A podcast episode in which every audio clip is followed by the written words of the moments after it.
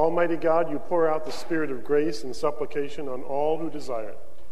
Deliver us this morning from cold hearts and wandering thoughts, that with steady minds and burning zeal we may worship you in spirit and in truth. Through Jesus Christ our Lord. Amen.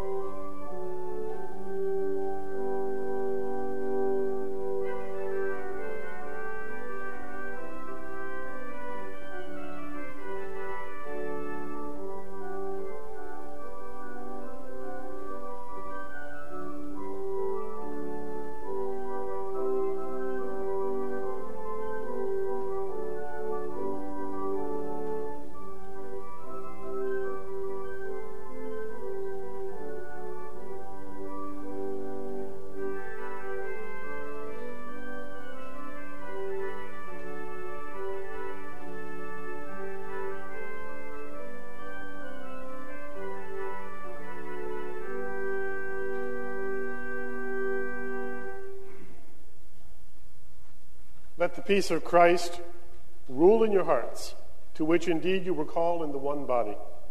The peace of Christ be with you. We had the shelter this week. Our help is in the name of the Lord, creator of heaven and earth. Grace to you and peace from God our Creator and the Lord Jesus Christ. As we wait patiently for the Lord, God hears, God draws us out, God makes our steps secure. We come with confidence and trust to worship God. Come, let us worship the Lord.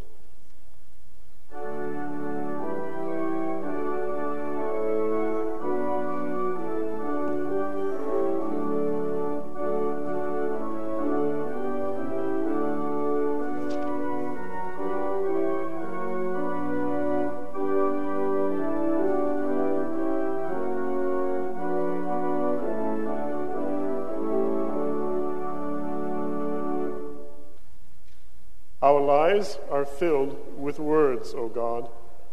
Words and words and words. On television, in books, on the internet, words we hear and words we speak. Our culture of words lulls us into complacency. We say we believe in helping others. We even identify who those others might be the homeless, the helpless, the hopeless, those who lack food, shelter, companionship, those who have been beaten down by life or left behind in our affluent society. Even so, we too often fail to follow our words with actions. Forgive us, we pray. Help us to connect what we say and what we do, that we may become ever growing disciples of him who is your mercy, our Savior, our deliverance. Holy God, holy and mighty, holy immortal one, have mercy upon us. This is the message we have heard from him and proclaimed to you that God is light and in him there is no darkness at all. If we say that we have fellowship with him while we were walking in darkness, we lie and do not do what is true. But if we walk in the light as he himself is in the light, we have fellowship with one another, and the blood of Jesus the Son cleanses us from all sin. Therefore, in Christ, we stand forgiven. Thanks be to God. Hear what our Lord Jesus Christ says You shall love the Lord your God with all your heart, and with all your soul, and with all your mind. This is the greatest and first commandment. And a second is like it you shall love your neighbor as yourself. On these two commandments hang all the law and the prophets. And so let us live.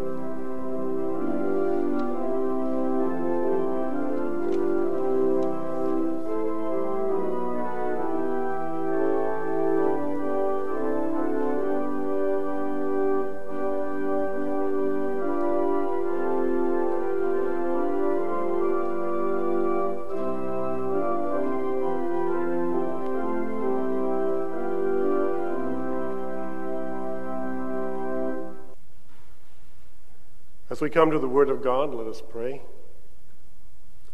Lift up your hearts.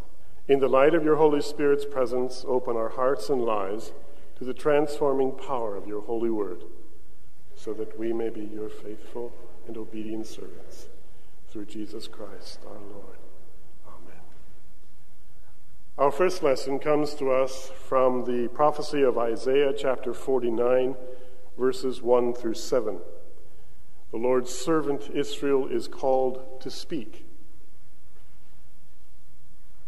Hear now the word of God. Listen to me, O coastlands. Pay attention, you peoples from far away. The Lord called me before I was born.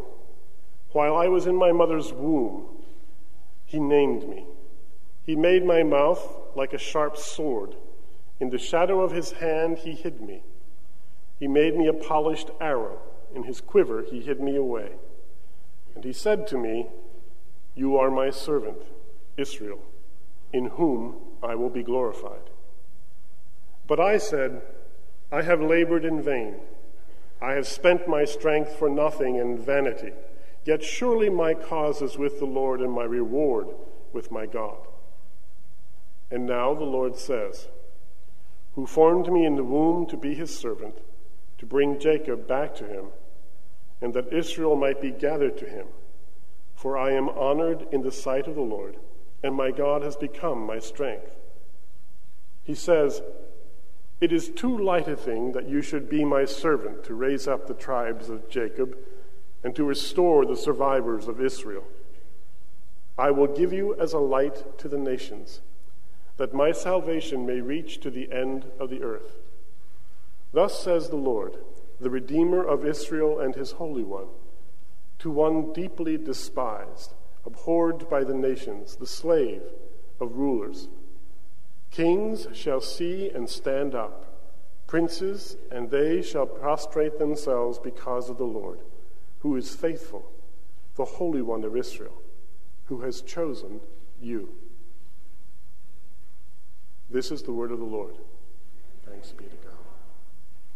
The second lesson comes to us according to the Gospel of St. John chapter 1, verses 29 through 42.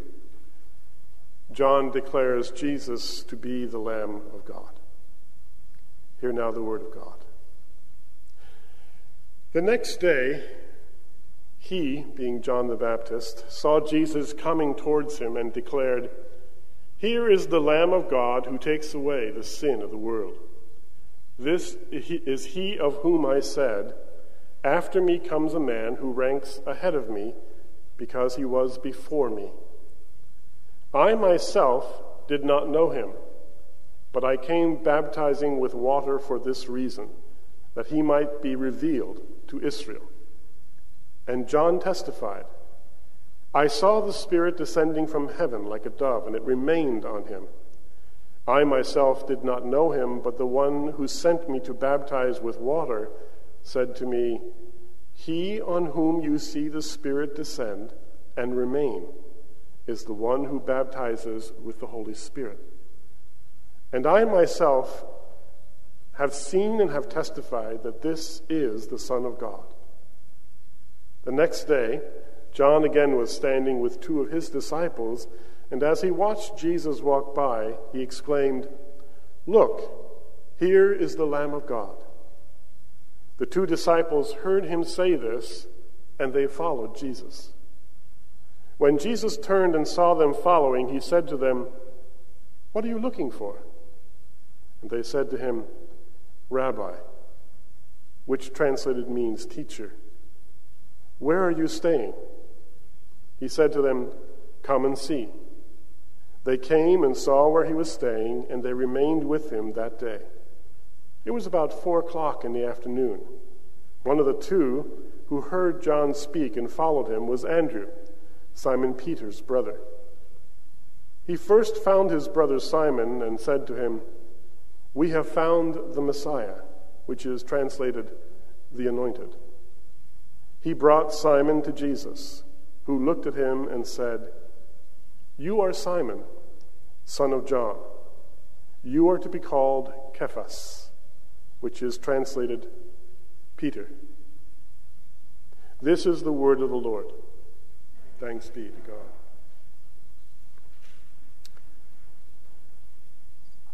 We live in an age of making nouns into verbs. I can remember as a young boy in high school uh, learning the word network for the first time and hearing it as a noun. A network had the whole idea of the connectedness of any kind of group of people or systems. But now we talk about networking as a gerund, as a verb. Okay, what does it mean to if we're gonna if we're going to network with someone? What does it mean? Hmm? We're going to work with them. What did you say, Larry? That's where I'm going. Very good. Okay. Typically, um, con, when, you, when you're networking with someone in, in, our day and age, and, and if you look at uh, younger generation, college and age and, and younger, and when you network with, people, work with people, you are doing it by internet, by electronic means. But we also network every time we go to a Christmas party or uh, a birthday party the, on the job, or when we go to a meeting of some kind, or committee, uh, or a commission of some kind. We network even within our own congregation. When someone calls someone and says, Can you help me with this? And then they call someone else and say, Can you help with that? We network. That's a verb now. It's very interesting that the text before us today in John is all about the network that begins in the ministry of Jesus Christ as a consequence of John's ministry. Now, I've probably said too many things about John the Baptist, and if, if anyone takes them as derogatory, they're not. But what is important to this text today, I think, about John is to realize that he says something here that's very, very intriguing. Do you remember the nativity story where um, uh, Mary goes to see Elizabeth? And when, Mary, when Elizabeth sees Mary, the baby moves and she says the baby's leaping for joy. Do you remember that text in the, in the gospel? Okay, what does that tell you? It says, number one, the text tells us that Elizabeth and Mary are what? They're cousins. Okay? They're relatives. Okay? And so, what, is, what does that make Jesus and John the Baptist? At least second cousins, if not third cousins, right? I mean, they're relatives. So, why does John say, I myself did not know him? I mean, do you have any cousins that you don't know? I, I must be, have to be honest with you, I do. I, I have some younger cousins that I, I couldn't even tell you what their names are, much less what they look like. But in the context of Jesus and John, it's a little strange that John would say, Here we've grown up together in the same places uh, with the same families, and I really don't know this guy. I don't know this Jesus of Nazareth. Huh? That's right, right. Jesus is basically unknown at this point. And that's one of the things that we tend to forget as we read the record is that we assume that Jesus has already been around doing things, you know. I mean, we have all the apocryphal stories about Jesus making clay into birds and it flying away. And, and we think that somehow or other everybody knew that Jesus was coming on uh, as, this, as this teacher and healer and etc in the Holy Land, but it's not true. John says, I don't even know this character. But I know this, he said. The person who set me aside to baptize with water has told me, or told me, that upon whom the Spirit descends, that person will baptize with the Spirit. So, what John is saying is, I baptized this guy in the Jordan, and I saw with my very own eyes and heard with my very own ears that this man is the anointed. That's my testimony. Okay? Now, As a consequence of that information, people begin to disconnect with John and to connect with Jesus. There is a major shift going on here between people who are on the cutting edge, probably on the almost revolutionary edge of Hebrew culture at the time, where John is providing this ministry of repentance and forgiveness and restitution. And at the, at the very peak of that ministry, Jesus appears, and John's disciples begin to convert, if you will, to Jesus' ministry. And there's a new connection. There's a new relationship that's, that's born. Andrew becomes the first of John's disciples, who then goes and gets his brother Simon Peter. And so the process of building the circle of 12 begins. Okay? What is the benefit of networking? Why do we do it? Why does a business person do that? Or why does anyone do that? What are the benefits of networking? Okay? Multiplication of resources. Very good. What else? Why do we network with each other? Sources of information. Right. What else? Support. Very good.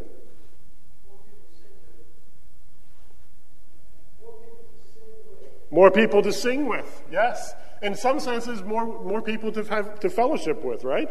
Yeah, John. Yeah, friendship, the whole idea of, of the relationship, the relational network, right? Yeah, sure. If you network with people, there's something about them that you know, and they know about you, right? And it allows you to do things together, okay? So the question becomes why did Jesus choose to have this circle of men? Why did he network? Why did Jesus somehow feel a need to network with these characters that were hanging out with John the Baptist? Have you ever been on Facebook and you get this, this little window that comes up and says, uh, Someone wants to be your friend? Yeah? Yeah? And you look at them, I don't know about you, but there are times when I look at it and I go, I have no idea who that person is. Has that ever happened to you? Yeah. And, and, then, and then what I find out is, you know, it's their married name. And when I find out what their maiden name was, I go, oh, yeah, I had her, yeah, okay. Uh, or I get this guy who happens to be the friend of somebody else who I really know well, and for some reason he wants to be my friend. And, and, and Facebook is one of the best networking tools that we have. Okay, if you want to, uh, if you want to be honest, that's that's the very nature of communication in our culture today, especially when you're talking about people under thirty. So why would Jesus network? What would be the value of doing that? Why would he somehow or other choose to begin that process using John's disciples? Huh? To get the word out, to help him to communicate the word. And it begins to happen right away because what happens? Andrew decides to follow, and then what does Andrew do? He goes and gets his brother, okay? And so we have Peter, all right?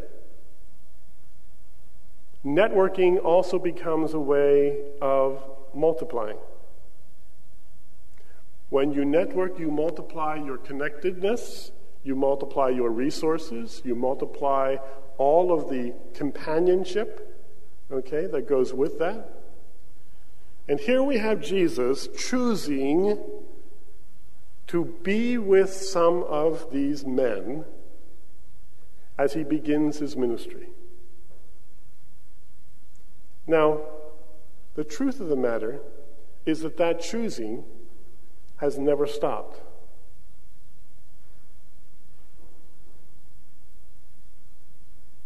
It has never stopped.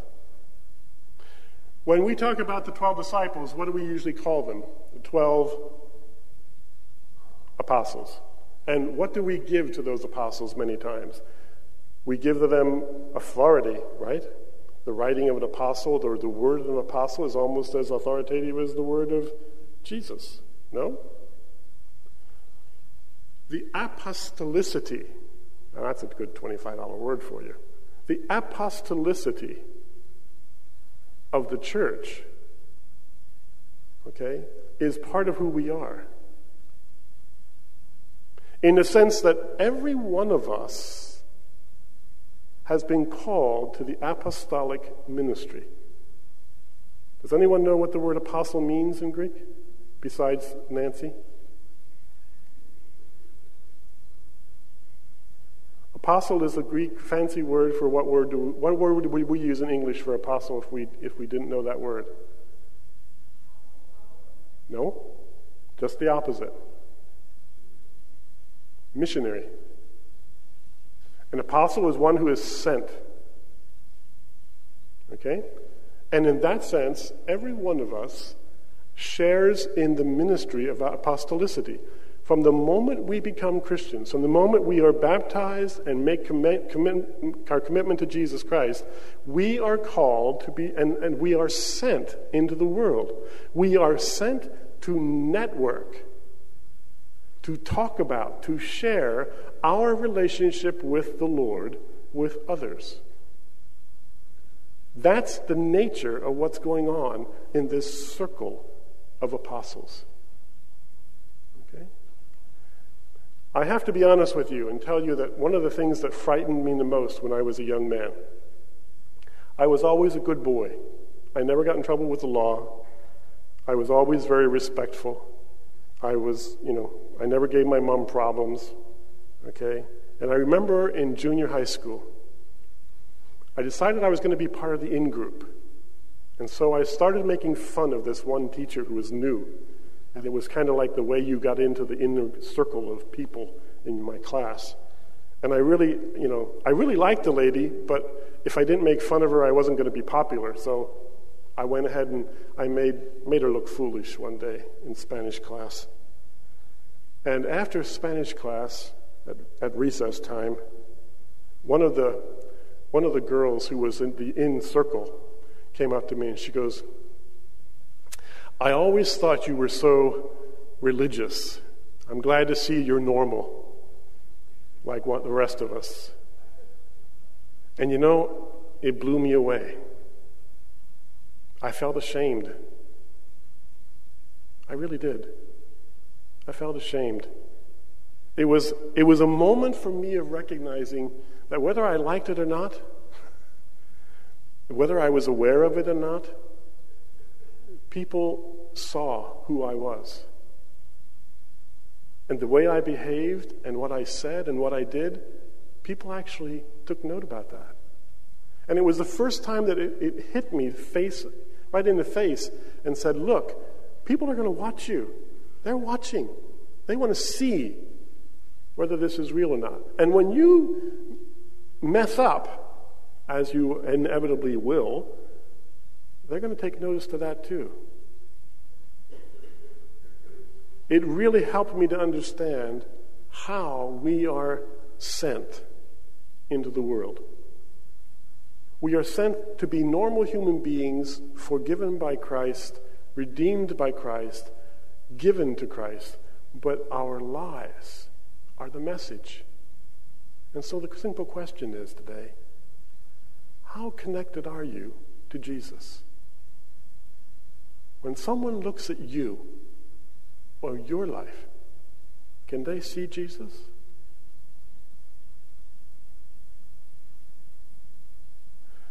The last line of this passage is Jesus addressing Simon, and he says, You will be called Cephas, which in Aramaic means rock. In Hebrew or in Greek, that becomes Petra or Peter. What does he mean? He means that Peter, okay, is going to be someone who other people will be able to build on. His confession, his relationship, his connectedness to Jesus will be one in which others will be able to build on. And that is our inheritance as well. We are all rocks. Our confessions of Jesus Christ are the rocks upon which Jesus will build his church. How well are we connected?